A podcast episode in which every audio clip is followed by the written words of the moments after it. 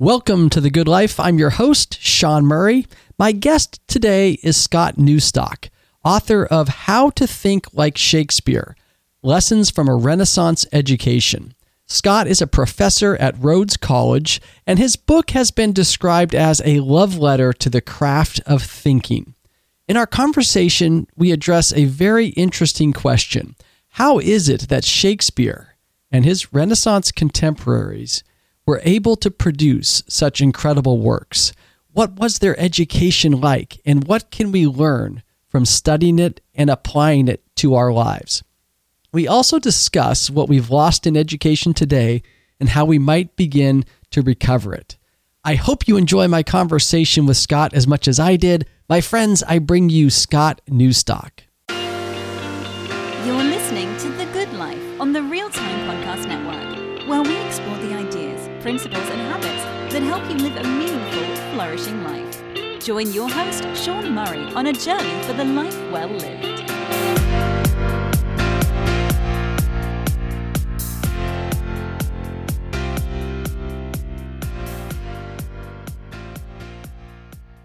Scott Newstok, welcome to the Good Life. I'm glad to be here. Thank you, Sean. Well, it's great to have you here, and I'm really excited about today's topic of discussion, which is your new book, How to Think Like Shakespeare Lessons from a Renaissance Education. I absolutely loved the book and your writing style, which is quite unique. You've got these short chapters, they're concise, insightful. You bring in all these quotes and observations from philosophers and writers and artists and thinkers, and some of them are contemporary, some of them are ancient. It's really a great kind of commonplace book sort of approach. And I'm also a huge fan of Shakespeare. I have two kids in high school, and I've been watching and observing their education and fretting and thinking about how to improve it. And so I'm probably a great demographic for the book. And I've been thinking a lot about education today, and I'm, I'm not impressed. So I'm, I hope we can get into that. I thought I would start with, with Shakespeare, because in the book you compare and contrast what we know about Shakespeare's education to our modern approach to education. And it reveals perhaps where we've gone wrong and how we might correct things. So let's start with this incredible literary figure, Shakespeare. Why should we look to Shakespeare as, as an ideal? He wrote, I think, 400 years ago, if I have the math right. So what was his education like, and why should we turn to Shakespeare?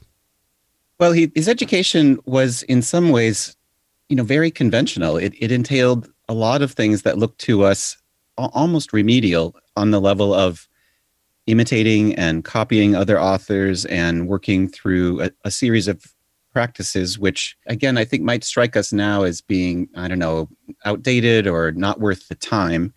But I think if you if you just step back and you kind of reverse engineer and, and look at his career and the career of hundreds of other writers that were contemporary to him within a couple of centuries, it's worth pausing to think about what kind of an education helped those kinds of people write as well as they did. So he's the example of the book, but I really do try to draw from a number of his peers and a number of his predecessors and successors to say, what's the model here that helped enable a certain kind of facility with words and a, and a flexibility with thinking? So those basic practices like imitation, copying, translation from one language to another, back to another language, they turn out to have had really remarkable effects that they actually were ways in which you took rigid looking practices and made them vehicles for incredibly nuanced thought and things that we still read today 400 years later as you were saying. I think you know one of the things that i was doing as i was thinking my way into the book was puzzling over exactly what you were saying you know what led to this kind of person?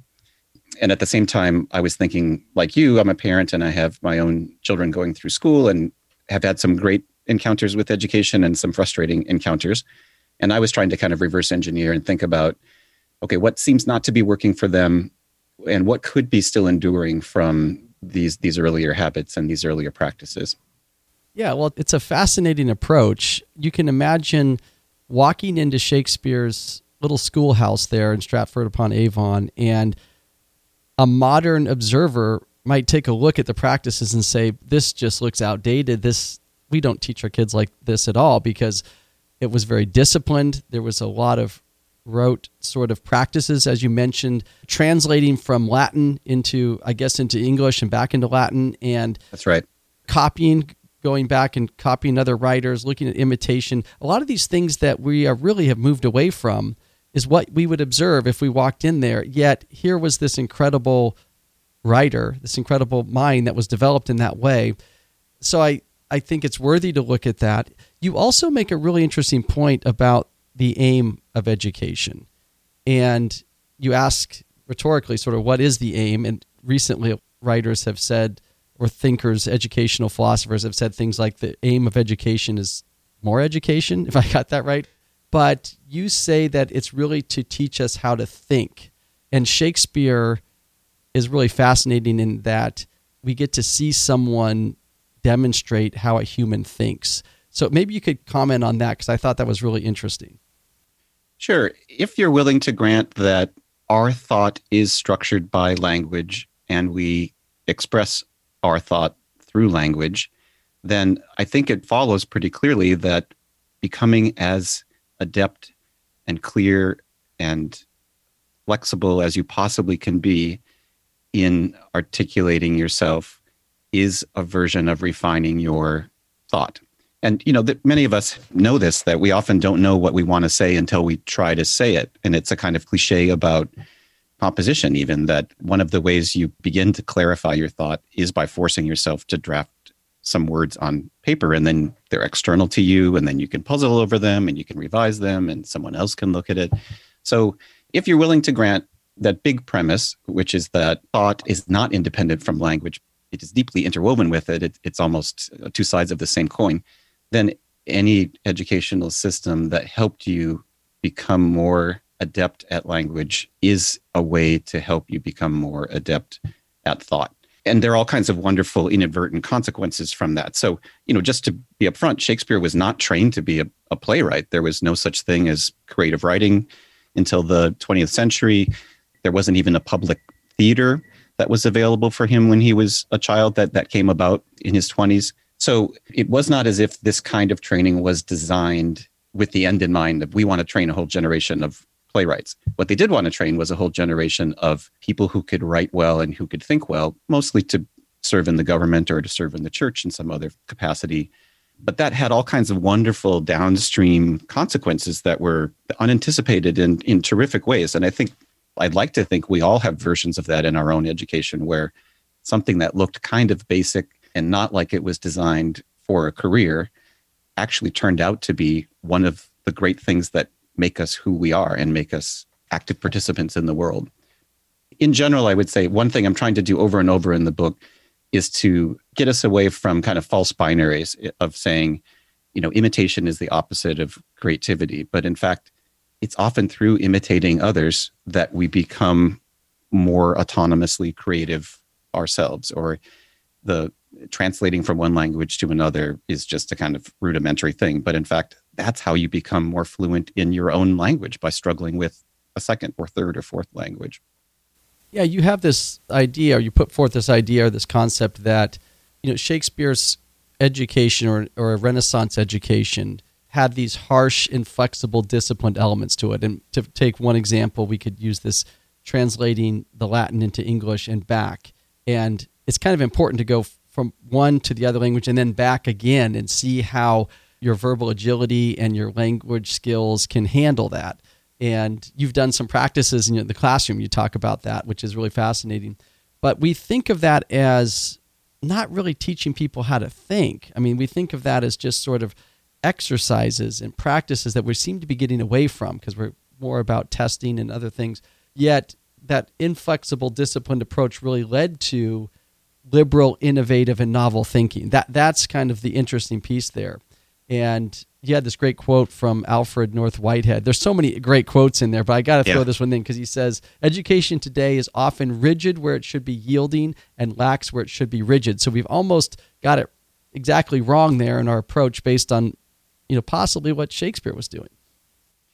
You know, the funny thing about the Whitehead quotation is it's he's he's a mathematician and a philosopher, and that's from hundred years ago. So you know, this is not a new complaint. This is part of the part of the art of education is is the complicated, ongoing, perennial dance between structure and flexibility, or you know whatever whatever kind of framework you want to use he, he talks about rigidity and, and laxity but i think i think every teacher and every educational system is always in the process of trying to balance enough infrastructure and enough autonomy within that infrastructure. And and we tend to swing too far to either pole and then we overcorrect in the other direction. So this is not a new complaint, but I do feel like that little statement by Whitehead really does capture something fundamental because he's admitting that there is a good form of rigidity and there's a bad form of rigidity and there's a there's a good form of laxity and there's a bad form of laxity. And and that's not a simple thing to figure out. And to even to recall that he's a mathematician I I love that too. He's he's a mathematician who has a great sense of the kind of art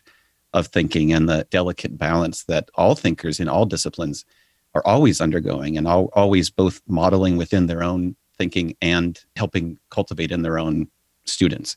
So again, it's an old it's an old complaint or it's an old observation, and I, maybe what it reminds us of is that teaching is not a science, and thinking is not a science, but it's really more like an art or something like a craft that is an ongoing process that you develop throughout your life. I love this idea of a craft, and you have a chapter devoted to craft comparing thinking to craft and this idea that in a craft we practice, we use our hands in some way. There's an activity. You usually are paired up with a master in some way, so there's sort of an apprenticeship. And perhaps that's a better model to teach our children how to think is to think of it as a craft and think of it as an apprenticeship, not a one size fits all, put them through the, the Henry Ford manufacturing line, but really more of a Renaissance sort of apprenticeship approach. Yeah, I like that language of craft. I think it more accurately describes my experience of what has been great for me in my education as a student and the moments that I've really loved as a teacher, as well as the moments that I've admired in my own children's education. I know that craft it risks sounding very precious or antiquated in different ways, but I was just trying to come up with a way to talk about the good things about education that were different than the language of assessment, which I find to be rigid in the way that Whitehead is criticizing rigidity. And you mentioned apprenticeship. That's a helpful aspect of what we think about when we think about craft. It's multi generational, it involves an ongoing process of handing down a series of practices over time you know, not unlike the way we say you practice law or you practice medicine. Those are things that change and evolve. They're not rigid, but they are real and they and you can be better or worse at practicing law and practicing medicine. And I think you can be better or worse at practicing writing or practicing speaking or practicing all kinds of different human activities. And one great thing about craft is it both conveys the sense that this thing this craft exists outside of you and me. So I think physical analogs are easy easy to think about. So for example, the craft of woodworking. Woodworking has been done across the globe for millennia and it exists outside you and me. I might happen to know about a certain practice than you do and maybe I learned that from someone else or maybe the wood actually taught me how to do it because I was pushing against it and it pushed back against me but we're both working on the wood. And even if you're a novice, you are bringing to bear your human capacities on that wood. And even if I'm an expert, I have more things to learn. So, in a way, the wood, you know, the, the object is external to us, and and that's what we're engaging with over time. And I'm not the first woodworker that's ever worked on wood, and I'm not the last work, woodworker who's ever worked on wood. And I would say the same thing for language and thinking. You know, you are you're not the first person to write a sentence, and you're not the last person, and there are all kinds of different ways to do it, writing that sentence, and some are appropriate for some occasions, and those occasions change over time, and the same sentence is not appropriate for a different occasion. So I just feel like that to me feels more accurate, and I'd like to think more joyful and more rich than the language of assessment, which really I find deadening in many unfortunate ways you know, another aspect of that craftsmanship and apprenticeship is that idea of location, which I think is another chapter in your book, which is the apprentice is usually next to the master in some way. You don't apprentice in the certainly in the Renaissance days, you didn't apprentice with someone three or four towns away. It was someone in your village who taught you to be a blacksmith, taught you to work with leather, taught you to well, in Shakespeare's family, they were glove makers, right? Mhm. And that idea that you're next to the person, that it's another human that's watching, observing, listening, laughing, experiencing life together in some way. And right now, we have this massive experiment going on with our kids where they are learning remotely. And we know there's some advantages to that in a pandemic to be able to continue ed- education, but we also know we're losing something there, some some of that proximity that brings a spark of life to learning. Yeah, I have a friend who teaches in Hong Kong, and his analogy for what we're doing with remote learning, he, he says it's kind of like the crummy spare tire that you pull out of the car. And, you know, it works better than no tire when you have a flat tire, but it's not something that you want to drive on all the time. It's not optimal. I don't think you would choose to drive on that donut for all kinds of reasons, safety issues, mileage issues, and so on. So that's I think that's a helpful analog. And that that is not in any way to malign or critique the millions of teachers globally who have spent countless hours doing their utter best in incredibly trying circumstances. Um, I hope I hope that's clear. I'm I, I recognize these are emergency measures that we've all been forced to do in this emergency scenario for the last year now. That having been said, it's better than nothing. I don't think it's better than the in-person dynamic that I cherish for the reasons that you were you were indicating. I like to call it close learning, what we do in the classroom rather than distance learning or remote learning. And I, I think that applies across many different disciplines. Obviously, it applies in the the craft studio. It applies when a music teacher is near the student and can adjust their posture. It applies in the laboratory when a laboratory instructor is recognizes that a student is having some difficulty with the experiment that they're working on and can walk over and help them adjust what they're doing. It, it applies in sports when a, a coach is looking at the gait of a student and or athlete and making suggestions about adjusting their posture or how they're running. So I again, I, I keep coming back to these physical analogs because I think they're a little bit more apprehensible for us, and we're we're really willing to grant that. Oh yeah, you know, distance coaching is not the same thing as being in the same space with a physical sports coach. You know, and that having been said, you and I are in a mediated distant relationship right now that would be extremely cost prohibitive for us to try to be in the same place. So this is better than us not having any connection at all. But we are also adults who are skilled in having these kinds of conversations and have been doing it for decades. I think that this medium of connecting on a screen via microphone is something that adults who are practiced in having conversations can navigate and use to its fullest capacity. And I don't deny that. You know, I'm on a number of nonprofit boards and we've functioned fairly well during the pandemic. It's not optimal, but we're doing okay. But I think the younger you go in age, the more difficult this medium is because you've not had practice in having conversations in a room together. So in some ways, you don't even know what the physical analog is, and your attention span is is different, and and you're not fully engaged with all of your senses in the way that you are when you are co-present with another human being. So you know, I can just speak personally from my own experience as a teacher this past year. I miss so many things about the classroom. Some of them are, are entirely nonverbal.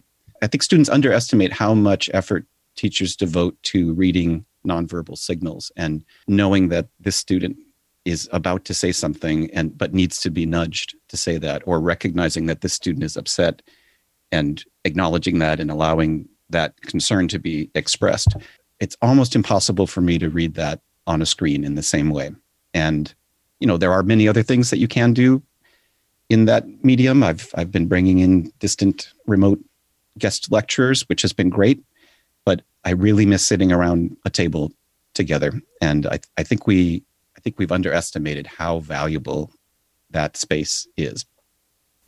Yeah, absolutely. And I what I took away from your chapters on the importance of location and proximity and the warnings of technology being a complete substitute that there's a certain push in the educational movement around technology substituting the the closeness of the teacher. And I think where I'm in agreement with you is that we can't completely abandon this relationship that's worked for thousands of years, going back to Plato and Aristotle, walking with your teacher and listening and being there, reading the nonverbals. And let's make sure we don't lose that. And in each of our, our own individual journeys of learning, how do we continue to cultivate that?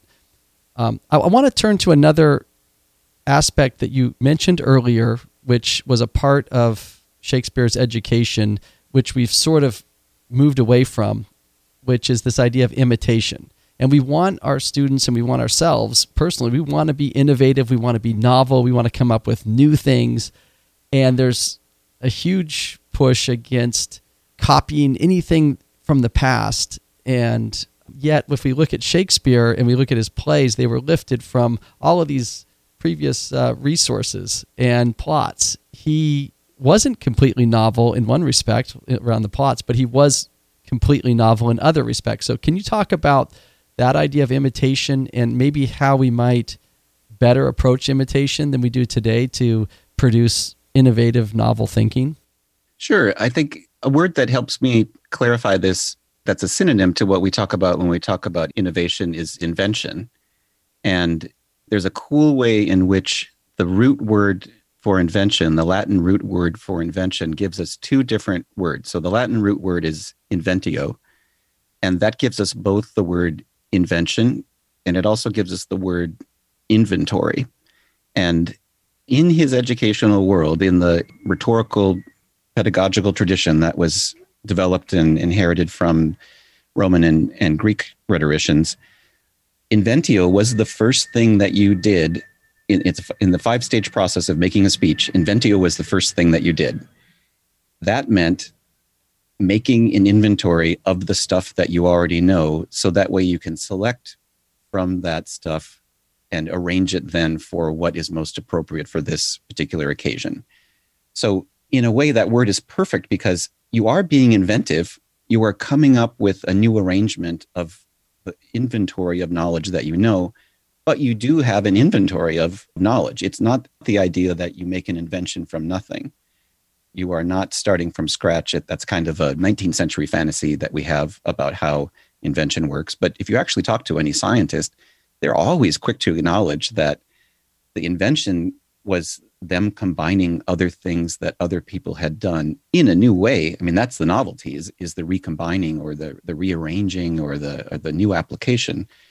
So it, I think if you have a na- naive ideal that the inventiveness comes from thinking up something from scratch, I, I think that's just not accurate to to human creativity across millennia. I think the creativity comes from engaging again with the kind of craft-like tradition of previous makers in your discipline or your world or your field, whatever that might be, and then your contribution is the kind of synthesis or the almost alchemical blending of that stuff to make you you. So again, I think that we have great examples in the physical realm where we're very willing to say, a child who is imitating their favorite athlete and emulating the moves that that athlete makes and then emulating the moves that another athlete makes and then imitating a different kind of move for this different purpose in that sport eventually the child ends up synthesizing all of those moves into their moves. Like that's their repertory of of how you play that sport and that's not to say that it's derivative but it it doesn't come from nothing they're not just saying i'm going to start throwing this ball they partly learned how to do it by watching others do it who are really good at it and who have been able to kind of transmit wonderful insights about how to flourish within that realm. So we have many, many examples of, of human creators who were ingenious because they were engaging with their predecessors and their and their peers. And what might we do for our children or our education process to perhaps encourage this kind of innovation and maybe move away from this idea that imitation is always to be avoided because we don't want outright plagiarism but we mm-hmm, want mm-hmm. we want the connection of ideas we want to bring in you know take something from biology and apply it to the novel you're writing or f- mm-hmm. take some idea from quantum physics and put that into how you think about the market in, in business or something like that so we're bringing in cross-functional ideas Mm-hmm. I guess one thing that's been helpful for me is always try to present anything that I'm teaching as as a human who is making something and and responding to a particular challenge.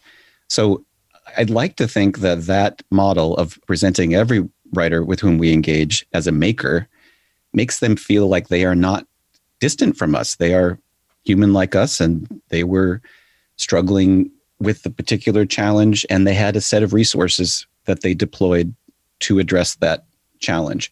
So that to me makes whatever we're doing feel less distant or feel less like a kind of, I don't know, cold monument or something that is utterly alien from me, but rather like the more I can see Shakespeare or Emily Dickinson or James Baldwin as a maker, and the more I can think of myself as a maker, I think the more I appreciate what they're doing, and the I think the more autonomous I feel about, hey, I'm their equal. I'm making stuff too. So, you know, just as a trivial example, I teach a history of literature in English course, and my students imitate the forms that we are reading. That seems pretty old fashioned, but I think the consequence is they feel like I know what it is to write a sonnet because I have written one and now I can actually recognize one that I like and one that I don't think is as well written as another. And they're not the best sonnets that have ever been written, but they're also not the worst. And they're kind of thinking about the machinery of the language from the inside. I mean, this is again part of the craft conceit, which is you are, you know, you're tinkering with the engine, right? Like you're kind of lifting up the hood and going like, how is this, how does this work? How does this function? And oh, if I if I adjust this thing, it works a little better. If I adjust this thing, it, it doesn't doesn't function quite as well. So, you know, there's all kinds of ways to stage that. I think I think if you can say, you know, what was this scientist trying to do when she was trying to solve this problem, it makes it a human activity and not like some random arbitrary thing I have to know from a textbook. But it's actually part of an ongoing process of, of human uh, human flourishing and human human making in the world. I love this idea of thinking of ourselves as makers and working with other makers. I think one of the challenges I've seen for myself, and I see it in my kids too, and children, maybe even more so in children, is the self consciousness. You said maybe it's not the best sonnet that's ever written, but you wrote it. And I think what I have struggled with in helping my children adopt this spirit of being a maker is they tend to discount what they wrote what they mm-hmm. created because they're just beginning. If you go back to that apprenticeship idea, when you first teach the journeyman, they're not going to be a master yet. And it seems more acceptable in the physical world than maybe in the thinking world. But I think we really need to encourage people to accept that they put something down the page. It came from their own thinking. They created it, they're a maker. It's just a first draft, it's just the beginning. But that's the beginnings of thinking. And I think there's a huge opportunity there to spend more focus and time on that sort of activity, building them up, getting them to do more of that so they can work that muscle.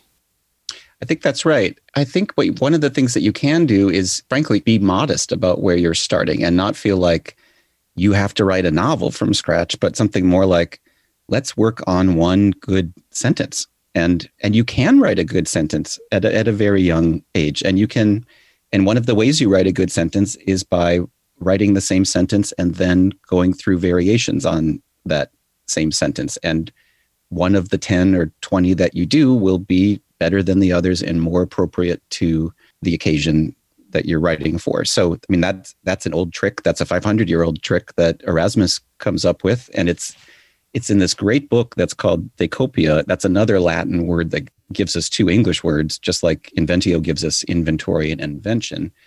Copia gives us copy, like a you know a photocopy, but copia also gives us copiousness, like profusion, like cornucopia. And Erasmus, he's talking about copia in both words and ideas.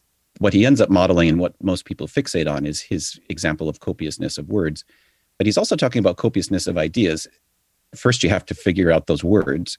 And his stunt example that he uses is a great instance where he says, let's take the sentence, your letter has pleased me greatly. Modern day equivalent was would be something like, thanks for the email. I got your I received your email.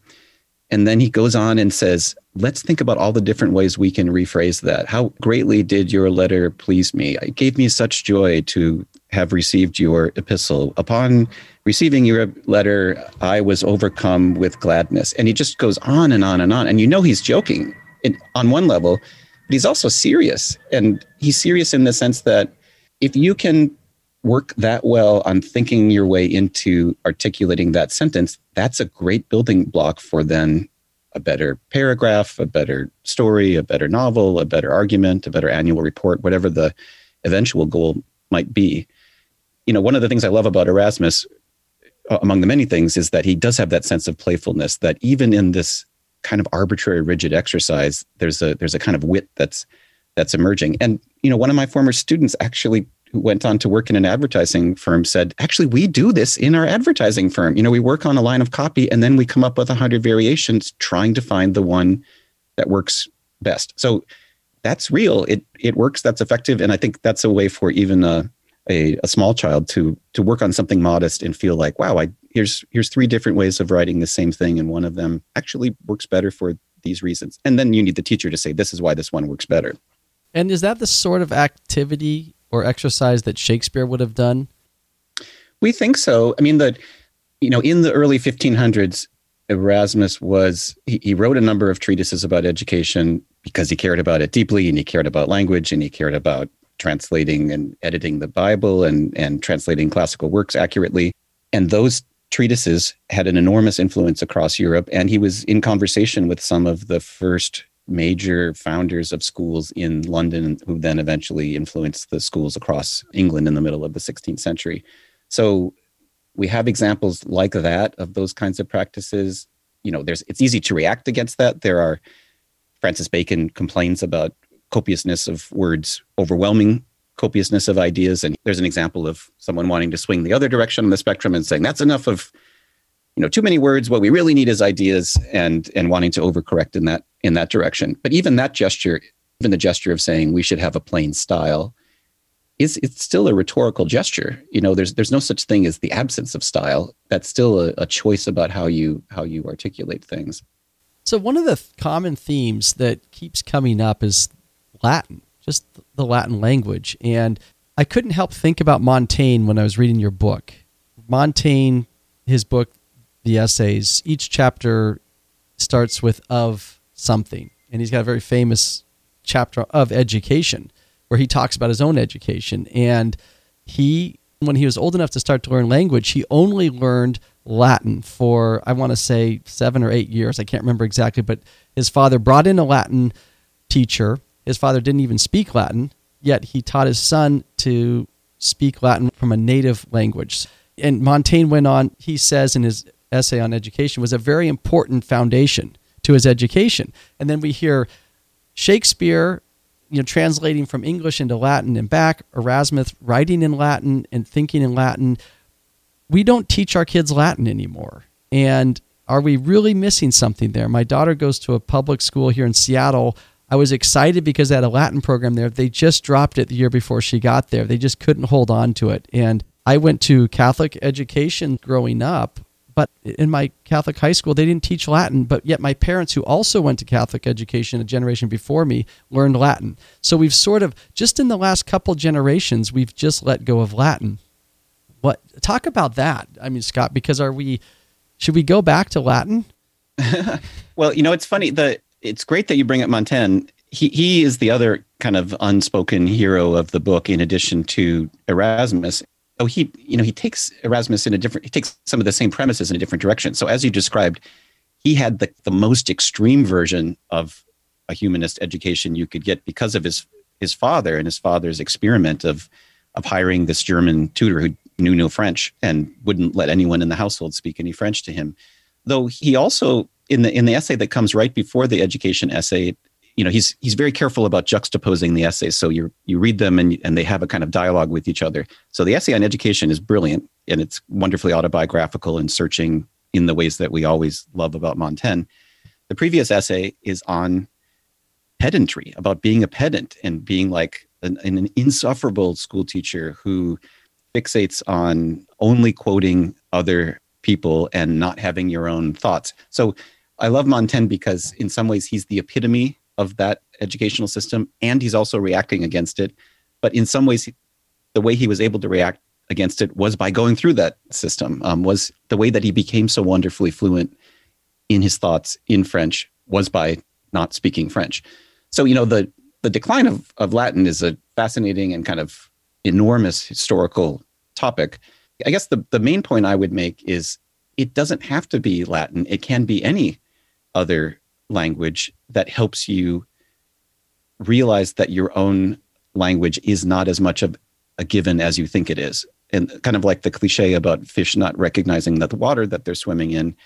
If you are monolingual, you just take it for granted that this is the way things are expressed. If you struggle to express yourself in a second or third language, that conversely helps you realize wait a minute, there are many different ways I could express this in my home language or my, my first language. So, you know, I love I love Latin personally, and having access to it gives you access to a whole series of of writers and a, an enormous intellectual history but there's nothing magical about that one language over any other language you could you could pick any language that you worked that you devoted yourself to over a long period of time and that you forced yourself to become fluent in as a way to actually help you become more fluent in your native language so does that those two distinctions make make sense yeah and it gives me hope because we are teaching our kids at least spanish it seems like in america a very popular second language and to maybe a, another degree French. So that's good. And I think it's another reason we should all encourage ourselves to continue to, to push for a second language so that we can get out of the confines of thinking within English because it limits us to just that one perspective. You know, it's again, it's funny that you, you raised Montaigne. I was just looking at that essay on pedantry and I was forcing myself to try to translate the first paragraph. And I have barely any French, but I love the effort that it put me through look you know i looked at a number of different translations simultaneously i was able to kind of think my way back into the french even though i have little to no training in it and you know eventually i kind of hammered something out that i liked and and i feel like i'm closer to montaigne as a result of that because i've kind of thought my way into his words in a way that just reading a translation is not the same not the same thing.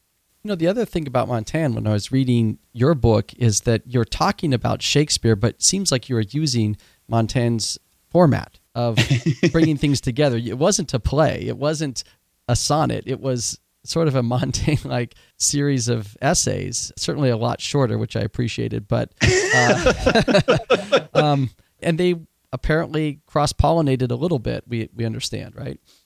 Those two?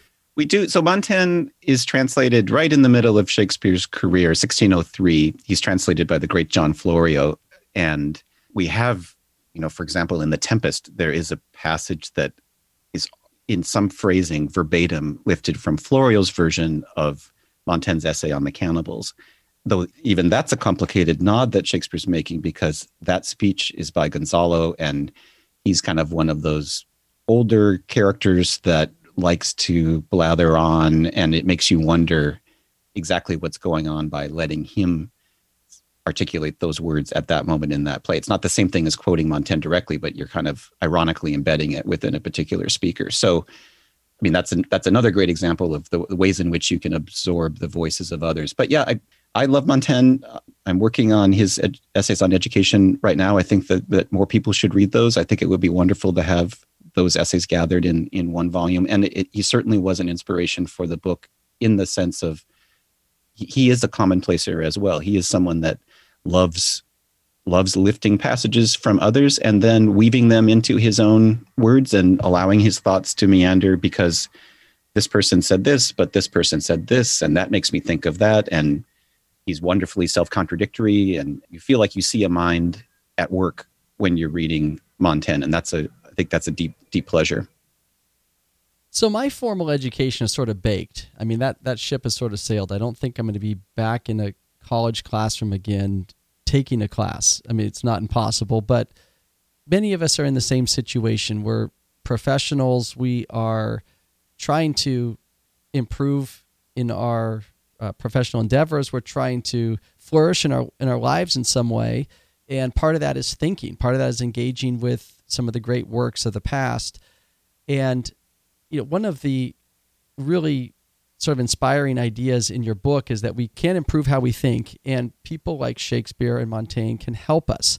So, I my question is about how do we better engage with those kinds of ideas? Maybe we could take Shakespeare for a moment because I have not read all of Shakespeare's plays. I've read a few. I've enjoyed a few immensely but I also find it a bit of a challenge because the, I had the complete works of Shakespeare next to my bed for a while, but the font was so small and it was just, you know, they abbreviated the names and you'd forget who it was. And, and so that didn't work. And then I tried it on my Kindle, which had some challenges. And even there's a great app that you can get for your phone. I can't remember mm-hmm. the name. You probably have seen it, which I've read on airplanes. What do you suggest for that? Is there a certain, like, is it the Arden version? Is there a certain, because I think engaging with the commentary is important too, and maybe seeing some plays. So, do you have any advice for people like me who want to engage more with Shakespeare? I want to learn more about how how to think from observing this these great works, but I, I, I find it challenging. Sure. I mean, in some ways, one of the benefits of the pandemic has been that there's been an enormous amount of conversation about Shakespeare in particular online, and a lot of theaters have released archived recordings of performances or designed performances that are online specific.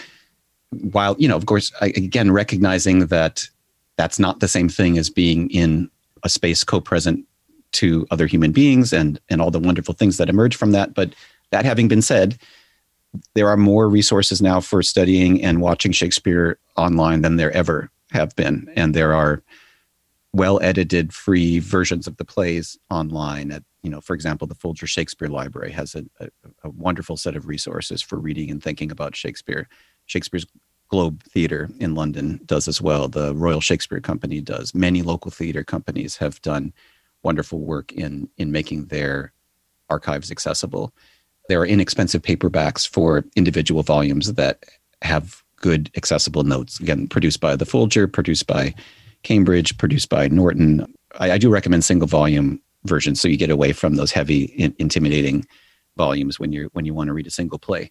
But I guess one one suggestion I make in general, and this is not unique to Shakespeare, I think it I think it's a, a decent piece of advice for any kind of reading or thinking is taking something that you know and you feel comfortable with, and then kind of radiating outward from that area of comfort or knowledge or expertise. So maybe you have a favorite novelist or a favorite poet or a favorite artist or a favorite musician you know who influenced them? Who was that musician listening to? Or or you know what was john coltrane reading about indian melodic practices? And and who was he riffing off of? Or what was george eliot into when she was writing middlemarch or so using you know a kind of nodal point of something that you already feel comfortable with and you're like i, I kind of got that one or I, I, I love that novel so much and i wonder what nathaniel hawthorne was reading as he was crafting this or i wonder what melville was thinking in the midst of the composition of moby dick and that way you kind of you have a, a good starting point a kind of a handle or a, um, a point of departure as the great critic Erich Auerbach described it, a point of departure that you, it, it's too hard to kind of throw yourself into the ocean and figure out how to swim. But if you kind of can push off from a familiar a familiar point, I think that helps. So almost like reading your way into their reading list, then that again helps kind of stage them as a maker for you. Like, oh, wow, that's interesting. So Shakespeare's not the first writer to have someone transform into a donkey. Hmm. God, I wonder I wonder what's going on when this he obviously read this Latin story about someone being transformed into a donkey and all the weird things that happen in that person slash donkey's experience. Hmm, it's he's not the first person to have Pyramus and Thisbe as these star-crossed lovers, and he's making fun. I'm I'm teaching Midsummer Night's Dream right now, so this is obviously on my on my mind. But I think the more you see the parts that were assembled to make a thing, the more the more rich it becomes and the more you feel like again you're, you're recognizing someone else's making so if you start from something you know and then kind of radiate out from that into what you don't know that's connected to that thing that you know i think that that starts to make it feel less alien and less distant and more like you're, you're getting a handle on a wider set of concentric circles of, of knowledge. Yeah i really like that idea and it gives you something to sort of hold on to as you as you expand out into maybe into the unknown a little bit. And I also like the idea of a single volume that's well documented, but not, not too well documented. Mhm. I mean, I like to have a few end notes here and there to explain some words that aren't commonly used in the modern English, but I don't want to get bogged down. Um, Mhm. As we're reading the Shakespeare play, do you have any suggestions for sort of how we work with it? Or you had a really interesting comment in the book where I think it was a leadership or management consultant who pulled out you know one thing on one page and said, "Look, this is what Shakespeare believes," and you kind of cautioned about that. You know, it's like don't necessarily just pull out this one quote from this one character and think, "Oh, that's the secret. That that's Shakespeare's secret to life." So, I don't know. Any advice in that area? I think just thinking about him as a working dramatist, and he's he's really trying to figure out what will work for an audience, and he's he is not writing a treatise. I mean, it, he is not writing a Montaigne-like essay. He's not writing a a political speech. He's he's staging a series of voices in tension with one another. I mean, obviously, the the best way to immediately make that palpable is to go see a play and to and to kind of throw yourself into that that dynamic. Um, but I think the more you can, even when you're reading a play, think about it as a series of kind of positions that are being articulated and kind of staged in tension with each other, and less like this is what he thinks. This is his autobiographical statement. The the more accurate that is. I mean, if it, you know, there's nothing stopping him from writing those kinds of direct autobiographical statements but he didn't and so you know maybe that says something about his personality i don't know but i think it's not helpful to go into the plays looking for kind of shakespeare's personal philosophy it's tempting and you know books that are snippets of what shakespeare says about law or leadership or love are they're available if you want them i don't i don't think that that's actually getting at what's fascinating about the plays in part because oftentimes those excerpted passages are themselves excerpted from other things that he was reading. So, you know, a classic example is if you're looking at, like, let's say Hamlet, and you're trying to abstract what Hamlet's philosophy is, you know, a lot of it's really just kind of warmed over other philosophy that would have been stewing around in the 16th century. There's nothing terribly idiosyncratic about it. It, it sounds like a rehash of an undergraduate, you know, sophomore in a way, which maybe is maybe is accurate to what he was trying to convey. But but it's a mistake to try to look at that and say this is what Shakespeare thinks or this is Shakespeare's philosophy. Rather, he's someone that's interested in in staging different positions in tension with each other. Do you have any advice for passing on an appreciation for Shakespeare to a younger generation who it seems the language is getting more challenging each year? Maybe that's not true. I don't know, but you, No, you'd be think it is closer true. to is it? Yeah. So so each generation is having a little bit harder time, and I've struggled with that with my children. Any advice there? Well, I mean, one small piece of encouragement is already in the 1300s, writers like Chaucer were anxious about language changing and wondering whether they would be read in the future. And likewise, in the late 1500s, writers were looking back at Chaucer and kind of perplexed and needing glossaries and needing exactly the kinds of footnotes that you were describing. So, language does change over time. Distant writers are more challenging to read because the language has evolved and they were writing at a different moment than our language. I, I find that encouraging that when you see someone like Chaucer or someone like Spenser or someone like Dryden expressing anxiety about whether they will be read in the future, that's a kind of just philosophical gambit of, of acknowledging that.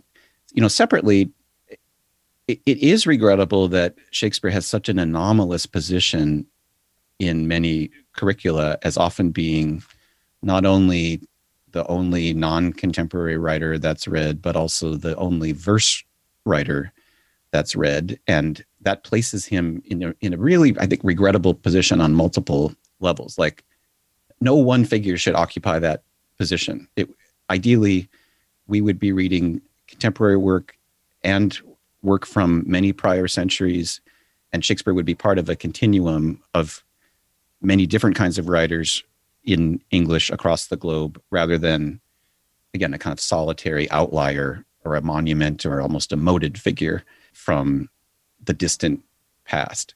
So, even just on the level of verse, that in itself is a kind of impediment that is always hard to overcome if you're not familiar with other verse. and Shakespeare again, Shakespeare has a, a weirdly, again, I think unhelpfully outsized status in the American curriculum in particular, as often the only figure that occupies that space. Or even if you think about the Common Core state standards, the, the literature state standards don't name any writer except for Shakespeare. And I, I think that's a disservice to Shakespeare and to hundreds of other writers. Yeah, it'd be sort of like 50 or 100 years from now, if people want to learn jazz, you could only only listen to Miles Davis or something, right? I mean, right, just only, one, yeah. right? And but yeah, there's this, all of this incredible improvisation and other artists that were coming at this art form from different perspectives, and you'd be missing the richness of that. Maybe just as a kind of a final thought or question, you know, in today's world, we're so busy, we're looking at our phones, we are, you know, dealing with all the challenges of technology. We have access to Netflix at night to watch the latest series. Why should we put all that down and try to get into a Shakespearean play, which at times can feel bogged down? It's hard. You've got to work at it. But when I get through, I recently read Macbeth. And when I got through Macbeth, I felt this profound sense that I understood something about human nature that I didn't before. And there's probably a lot of things you could take away from Macbeth, but I, I felt like I really got something. You know, I wasn't eating junk food, I ate a piece of meat. but so talk about that. Like, why why should we do that? I need a little bit more motivation sometimes to go try another one because it's like it was so hard to get through that one. Mm-hmm. Well, I think you know you were earlier describing that sense of kind of stretching yourself beyond your comfort zone, and again, we're we're very willing to grant that in the physical realm. Like this is you need to lift heavier weights or you need to run a, a, a more distant distance. And I, I, think that that's true with you know if even if you're not a painter, it's good for you to try painting. And even if you're not fluent in French, it's it's worth your while to struggle through French. And even if you're if it's not comfortable for you to read something from 400 years ago, the effort pays off in all kinds of ways that are hard to anticipate at the beginning and I guess the the effort has a kind of virtuous compounding process where I suspect by the end of reading the play, you were not having to spend as much time looking at the footnotes as you were at the beginning of reading the play. I mean, I feel like that even when I go to a performance, it's often I'm and I you know I I have read all the plays and I have seen a lot of them in performance, and often in the first act, I'm sitting there and, and I'm a little perplexed by what's going on, but then there's a kind of transition that happens around act three or four and it's in the same way that you know working in a second language can have that tr- transition where you're really struggling to concentrate and then you have that breakthrough and you feel fluent. Maybe it's it's fleeting it's it's temporary but but you you have a kind of moment of clarity.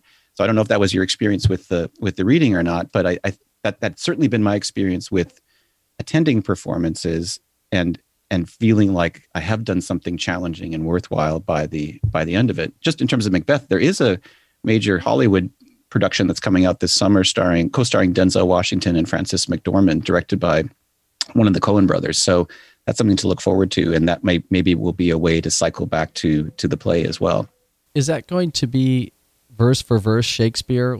I don't know. They've been, you know, they've been kind of quiet about it, and the pandemic has delayed the announcement of the release date. So I, I am not certain. I'm unfamiliar with what's been done with the script. You know, that having been said, there are.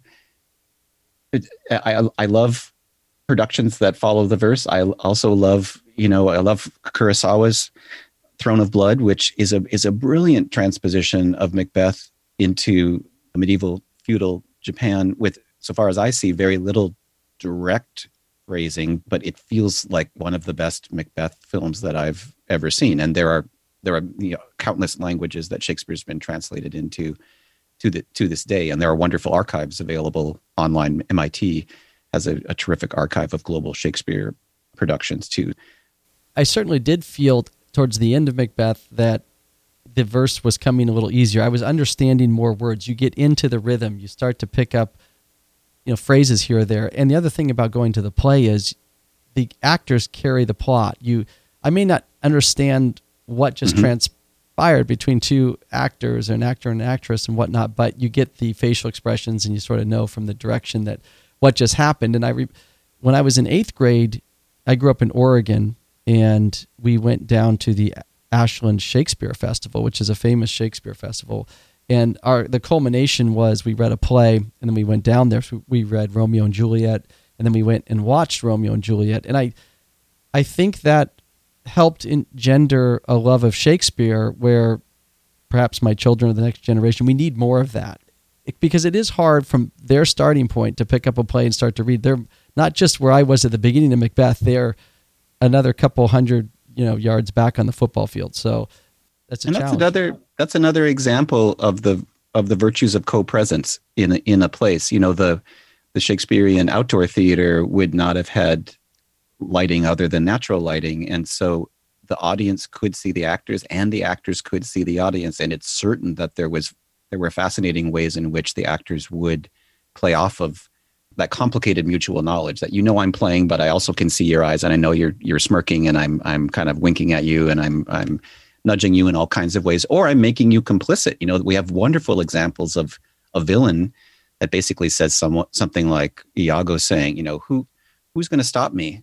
And then pausing and looking around, and you, if if no one speaks up, in a weird way, you you are kind of complicit in endorsing passively what what follows from that moment, and that's that's not the same as as watching something on screen. For again, there are, there are many virtues of watching Shakespeare on screen but it, the, the lack of the co-presence is something something different. Um, there's a, a, great horrific example of this from Shakespeare's Globe a few years ago, produced the early uh, violent, bloody tragedy Titus Andronicus, and it's not ruining ruining the plot to say that there is a character who comes out violated and horrifically mutilated, and that's the kind of thing that you would never. Uh, it would never make you pass out to see that on screen. We're we're inured to screen violence in a way but people passed out in the physical audience, even though you know it's just an actress who has pretend bloody stumps on her hands. But but there's something about that co-presence which is is incredibly powerful and and I don't think fully replaceable on a screen. Well, I absolutely agree with that, and I hope with the pandemic to an end soon, or at least getting to a place where we can go see some Shakespeare again, will give us an opportunity to to do that and you know keep Shakespeare alive. I really appreciate this book you've written. I think it's a huge accomplishment. I think it's going to get people to talk more about education, about you know what the goal is of education, how to bring some of these practices back, how to incorporate in our modern world the best education for our kids and also to our own continuous education. So I really appreciate it and Scott, thank you for coming on the Good Life. Thank you. It was a real pleasure, Sean. Thanks for listening to the Good Life podcast. If you liked the show, please subscribe, provide a review in Apple or Spotify, and visit our website at seanpmurray.net. Until next time, have a wonderful week.